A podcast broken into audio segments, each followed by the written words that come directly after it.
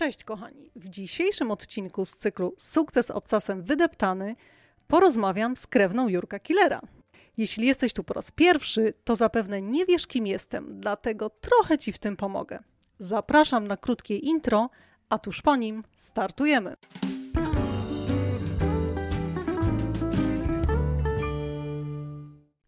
Nazywam się Magdalena Radomska, a to jest mój podcast Be a Woman. Opowiadam w nim krótko i życiowo o rozwoju osobistym. A co to właściwie znaczy? Już wyjaśniam. Dowiesz się więcej o tym, czy naprawdę możesz wszystko. Posłuchasz, jak inni radzą sobie z dużymi zmianami w życiu prywatnym i zawodowym. Podpowiem, jak pracować nad samooceną oraz wewnętrzną harmonią. Poruszę tematy kreowania wizerunku i troski o Twoją kobiecość. Wisienką na torcie są relacje damsko-męskie. Zapraszam!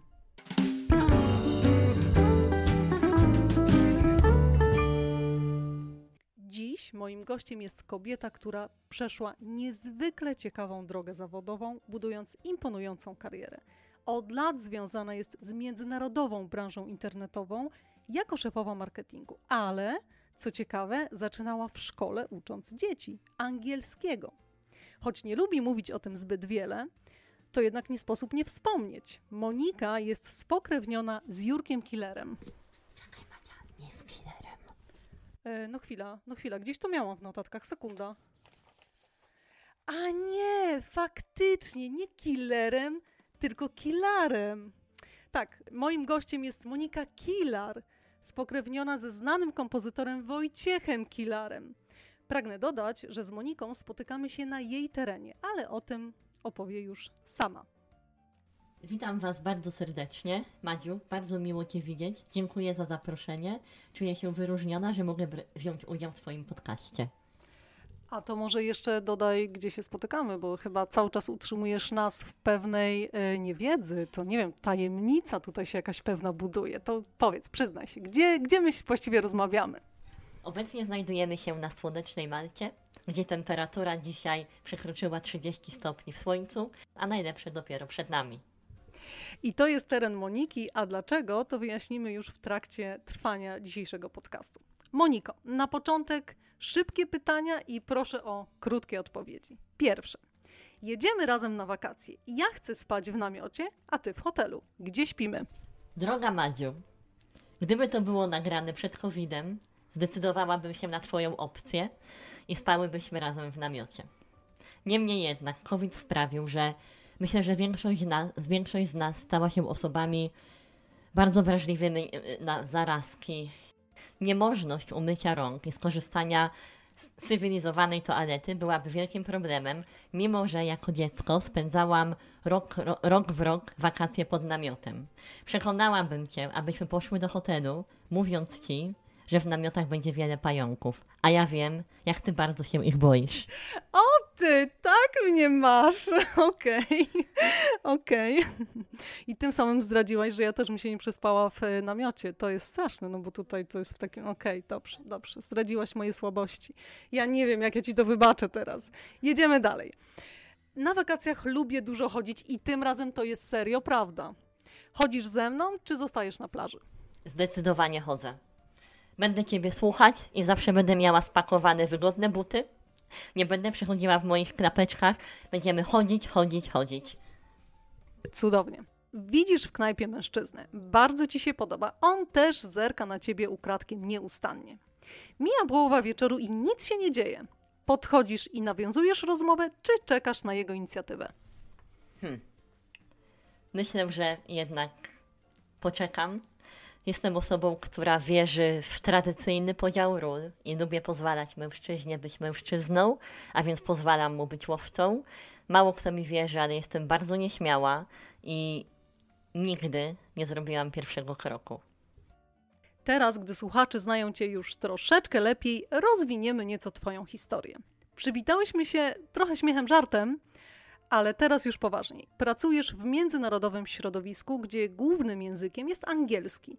Jak często mówią do ciebie killer? Oj, zdarza się, zdarza i to dość często.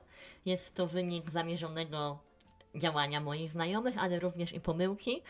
Z zabawnych sytuacji muszę Ci wspomnieć, że kiedyś na lotnisku, gdy byłam spóźniona na samolot, z, głośnik, z głośników poszło ogłoszenie Monika Killer is requested to gate number one. Więc tak, zdarzają się pomyłki językowe, jest to zabawne, zupełnie mi to nie przeszkadza i sprawia mi to dosyć dużo przyjemności. To jeszcze jedno pytanie o rodzinę, bo pewnie słuchacze będą ciekawi. Wujek sławny kompozytor, ojciec dziennikarz. Jak ci się żyło w Polsce z takim nazwiskiem? Żyło mi się bardzo dobrze. Y, nie odczuwałam zbyt wielkiej presji społeczeństwa, y, ponieważ pochodzę z rodziny, która ma tradycje muzyczne. Y, było to naturalne, że zacznę grać na jakimś instrumencie. Grałam na fortepianie przez 10 lat i niestety przestałam grać na tym instrumencie, gdyż w grę weszła szkoła, uniwersytet i obowiązki, które sprawiły, że nie miałam na to czasu. Y, jeżeli chodzi o tatę, który był sławnym dziennikarzem i pisarzem, presja była być może w szkole podstawowej związana z pisaniem, z językiem polskim, z językiem obcym. Ja sama chciałam być dziennikarką, sama myślałam, że pójdę w ślady, w ślady taty. Niestety nie udało mi się dostać na studia dziennikarskie, więc moja ścieżka zawodowa przybrała inną drogę. Moniko, podjęłaś decyzję o przeprowadzce do zupełnie nieoczywistego miejsca. Wtedy ludzie migrowali do Anglii albo do Norwegii, jak pewnie pamiętasz. Skąd pomysł na Maltę? Ja często lubię powtarzać, że to nie ja wybrałam Maltę, ale Malta mnie.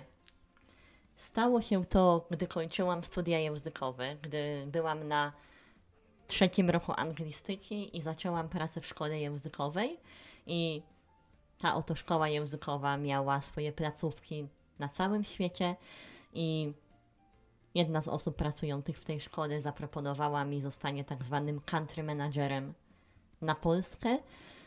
I ja tylko poprosiłam, proszę o miejsce, które jest słoneczne. I wy, wy, wybór padł na Maltę. I w momencie, kiedy przyleciałam tu po raz pierwszy, a było to już 16 lat temu, wiedziałam, że to jest miejsce dla mnie. A rozważałaś jeszcze jakieś inne słoneczne miejsca, czy tam Malta to było właśnie, od razu wiedziałeś, że to jest to? Tak, rozwa rozważałam Stany, ale były już zajęte przez inną nauczycielkę, więc została Malta, yy, wspaniałe, cudowne miejsce. Na Maltę przelatywałam trzy razy w czasie studiów. Byłam rok w rok, lato w lato i pracowałam jako country manager dla jednej ze szkół językowych. Po czym po powrocie do Polski stwierdziłam, że nie da się żyć w Polsce. Nie, nie, wytrzymam, by, nie wytrzymam, aby pracować jako nauczycielka i pracować w polskiej oświacie, że brakuje mi słońca, brakuje mi dobrej energii i pozytywnych ludzi dookoła mnie, więc skończyłam studia, obroniłam pracę i oto jestem 14 lat. Wielu ludzi myśli o emigracji, ale jest to też związane z pewnego rodzaju strachem przed dużą zmianą z czym trzeba się liczyć, decydując się na życie w innym kraju? Niewykluczone jest to, że trzeba przygotować się na szok kulturowy. Jakakolwiek przeprowadzka, jakiekolwiek, jakakolwiek zmiana miejsca zamieszkania wiąże się z szokiem i jest to szok związany z nowym językiem, z nowymi obyczajami, tradycje.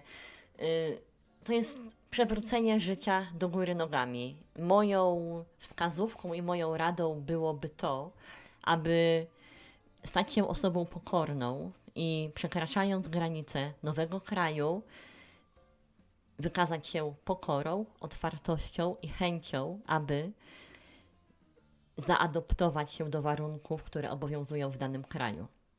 Nie, nie ukrywam, że pomogły mi w tym studia kulturoznawcze i fakt, że w jakim stopniu wiedziałam, z czym to się je i w jakim stopniu byłam przygotowana na to, że każda nacja to jest zupełnie inna zlepka kulturowa. A skoro wspomniałaś y, o nacjach, y, no to mm, muszę o tym jakby o to cię dopytać. Przez lata miałaś do czynienia z wieloma narodowościami. Stereotypy krążące o różnych nacjach to raczej prawda, czy jednak bania luki? Myślę, że prawda. Y, ja, ja przeprowadzając się na Maltę postanowiłam, że zrobię to z, otwarto, z otwartością umysłu i nie będę nastawiona ani negatywnie, ani zbyt pozytywnie i nie będę, nie będę inspirowała się tym, co jest mówione o danych narodowościach. To, co mogę powiedzieć, to niewątpliwie Niemcy, Austriacy są to narodowości wyjątkowo dobrze zorganizowane i pracowite. Więc tutaj przykładowy Ordnung muss sein ma zastosowanie w praktyce. Można na nich polegać, są bardzo obowiązkowi. Jeżeli chodzi o Szwedów i Norwegów, są to nacje, które na pierwszy rzut oka sprawiają, że są to osoby zimne i zdystansowane, ale po kilku dniach, kilku tygodniach obcowania otwierają się i są dobrymi znajomymi, dobrymi kolegami i można nawet z nimi nawiązać relacje przyjacielskie. Tak jak to się mówi o Włochach, są temperamentni, niepunktualni, głośni i przeszkadzają w pracy, ale mają też dużo plusów.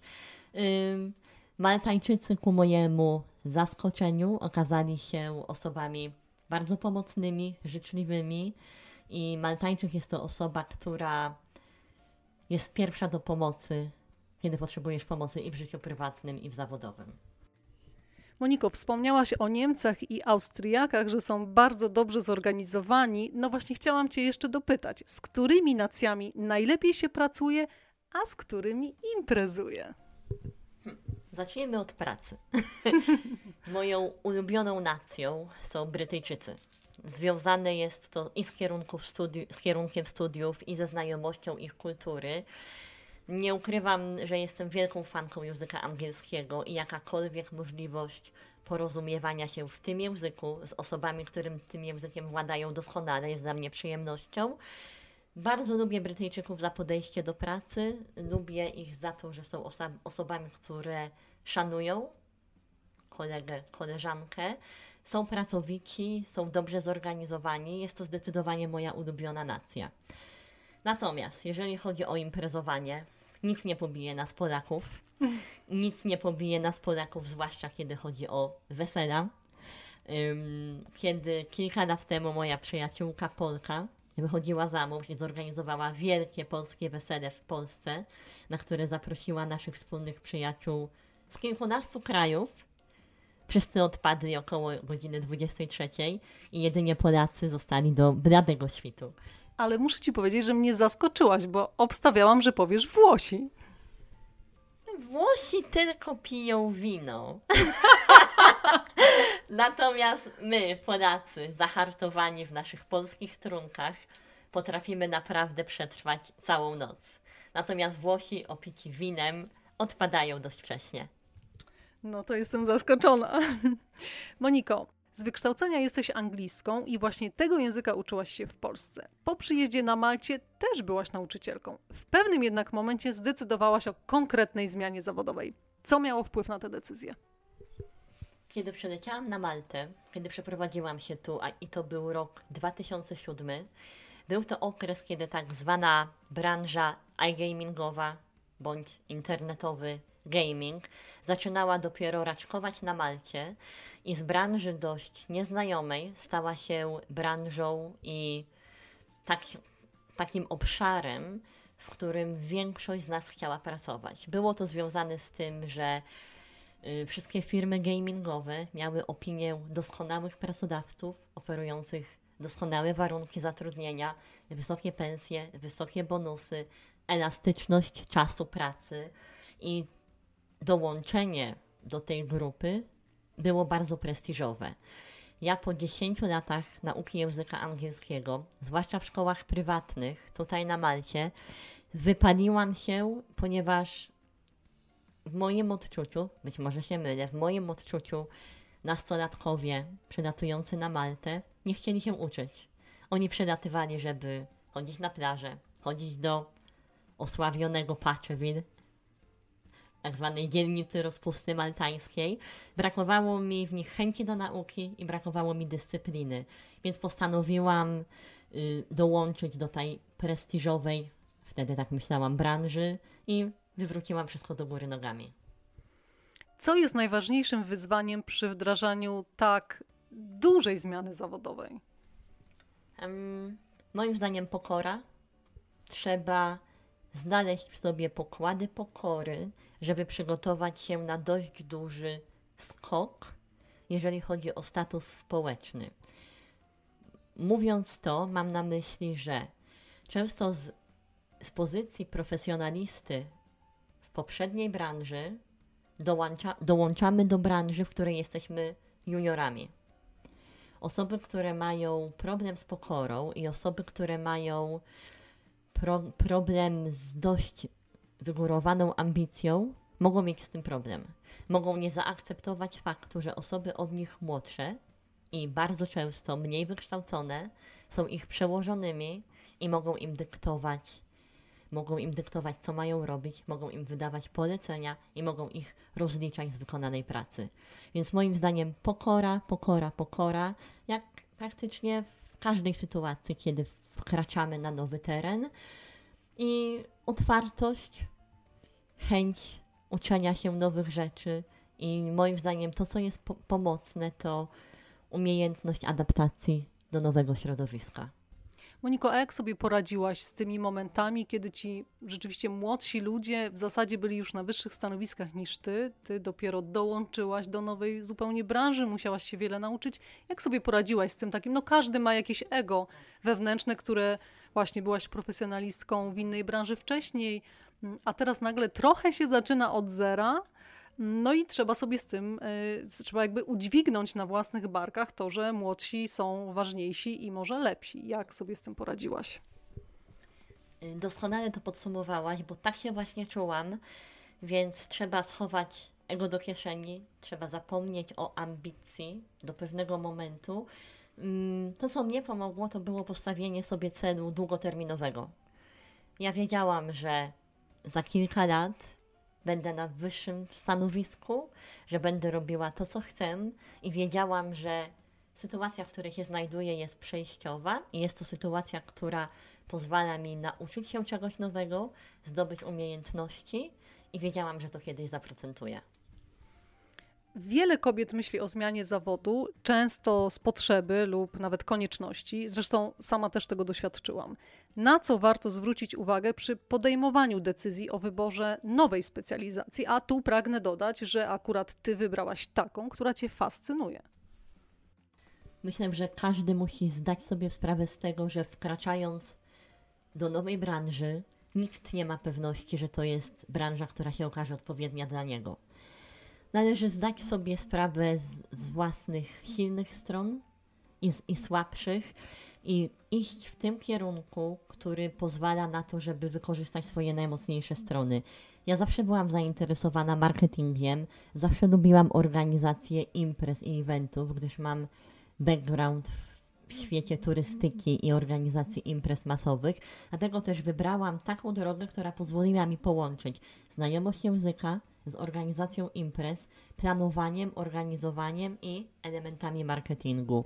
Myślę, że przed jakimkolwiek krokiem zmiany ścieżki zawodowej trzeba zajrzeć głęboko w siebie i odpowiedzieć sobie na pytanie, co lubię robić, czego nie lubię robić, w czym jestem dobra, dobry, a w jakim kierunku bym raczej nie podejmowała się działalności ciągu tych kilku lat od rozpoczęcia kariery w marketingu, e, jak sama wspomniałaś, miałaś okazję pracować w kilku firmach. Doświadczyłaś też redukcji etatów. Aktualnie niestety wielu ludzi mierzy się z, takim, e, z taką sytuacją. Jesteś szczególnie odporna na zmiany, nawet te zaskakujące. Znosisz je jak typowy wojownik, nie tracąc ani muszu. Co jest sekretem takiej postawy? Dziękuję bardzo, Madziu. To są bardzo miłe słowa.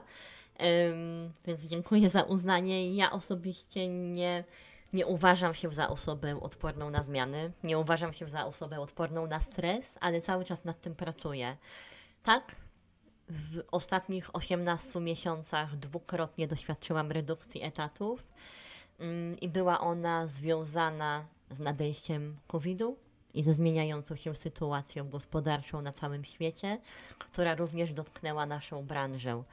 To, co pomogło mi przetrwać i nie stracić ani muszu, jak ty to ładnie powiedziałaś, to była świadomość tego, że w obu przypadkach, jak nam zakomunikowano, była to decyzja biznesowa i redukcja nie wyniknęła z mojego tak zwanego performance, że ta redukcja nie była wynikiem tego, jakim byłam pracownikiem, a raczej koniecznością, aby utrzymać firmę na rynku. Obie sytuacje były traumatyczne, bardzo stresowe, ale wsparcie kolegów, przyjaciół i nawet w, w ostatniej sytuacji byłego szefa sprawiło, że nie straciłam wiary we własne siły. Myślę, że warto jest otaczać się pozytywnymi ludźmi, którzy dobrze ci życzą którzy cię wspierają.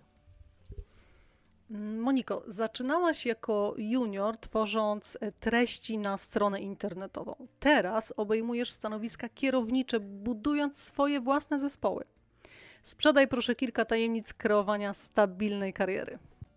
W moim przypadku każda zmiana pozycji w firmie albo każda zmiana firmy była decyzją głęboko przemyślaną. Ja lubię o sobie mówić, że ja nie wybieram sobie nowej roli, tylko wybieram sobie nowego szefa. I tak było. Ja jestem osobą, która zawsze szukała mentora i która zawsze lubiła otaczać się ludźmi, od których mogę się uczyć. I za każdym razem, kiedy podejmowałam decyzję o opuszczeniu danego stanowiska i zaczęciu nowej ścieżki, szłam do menadżera. Wiedziałam, kto jest osobą, która rekrutuje na dane stanowisko, i ja zawsze chciałam pracować z ludźmi, od których mogę się uczyć. Więc ja zawsze wybierałam sobie mentora, a nie rolę. I dzięki temu mogłaś się wspinać po szczeblach kariery systematycznie i tak, jak sobie to zaplanowałaś? Dokładnie tak.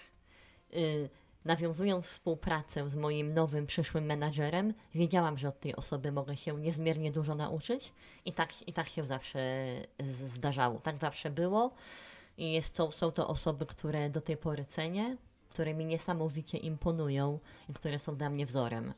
Więc to była moja ścieżka. Być może każdy ma, każdy ma, inny, każdy ma inny pomysł na samego siebie. W moim przypadku, jak widać, się sprawdziło. No ale to wybranie też osoby, z tego co powiedziałaś, od której się możesz uczyć, no powoduje siłą rzeczy, że zwiększają się, jakby podwyższają się Twoje kompetencje. Tak, dokładnie. I później y, startując z pozycji juniora, ale nabywając nowe kompetencje i nabywając nowe umiejętności, stawaliśmy się w pewnym momencie partnerami, którzy mogli razem realizować projekty. I myślę, że to była obopólna korzyść dla mnie jako osoby, która się mogła nauczyć i dla mentora, który sprawił, że osoba dokonywała rozwoju zawodowego. Moniko, jaka jest Twoja ambicja w tej branży? Moja ambicja jest taka, aby za kilka lat być y, na stanowisku Chief Marketing Officer. Chciałabym nadal pozostać w branży marketingowej. Uwielbiam marketing, bo jest to niekończąca się historia, jest to niekończąca się branża, która się nieustannie zmienia, którą trzeba nieustannie śledzić, podążać za nowinkami technologicznymi nieustannie się uczyć, rozwijać, więc myślę, że chcę pozostać w tej branży z elementami organizowania eventów i imprez masowych. Na koniec stworzymy mini listę Twoich marzeń. Wybierz po jednym marzeniu z każdej kategorii, bo jak wiadomo, każdy z nas ma całą listę marzeń, ale ograniczmy się do jednego z każdej kategorii. Pierwsze, kim chcę być? Chcę być spełnioną, pogodzoną ze sobą kobietą. Co chcę robić? Chcę ratować i, i leczyć zwierzęta. Co chcę mieć? Zdrowie. Zdrowie i tylko zdrowie. I na sam koniec ostatnie pytanie. Zamierzasz zapuścić korzenie na Malcie, czy rozważasz powrót do Polski? No, chyba że wchodzi w grę jeszcze jakiś inny kraj. Na dzień dzisiejszy zamierzam zostać na Malcie jeszcze przynajmniej kilka bądź kilkanaście lat, a co dalej czas pokaże. Życie potrafi nas zaskakiwać i bądźmy otwarci i przygotowani na niespodzianki losu. Dziękuję Ci serdecznie, Moniko, za odpowiedzi na wszystkie pytania i za to, że w ogóle zechciałaś gościć w moim e, podcaście. Wam dziękuję za wysłuchanie naszej rozmowy. A co będzie w następnym odcinku? No to oczywiście będzie niespodzianka. Madziu, dziękuję serdecznie po pierwsze za zaproszenie i po drugie za przekonanie mnie do tego, aby przełamać własne ograniczenia, stres, które, sprawi, który, które sprawiały, że na początku Bardzo obawiałam się tego nagrania. Dziękuję Ci, kochana, bardzo serdecznie i dziękuję, że mogłam być z Państwem dzisiaj.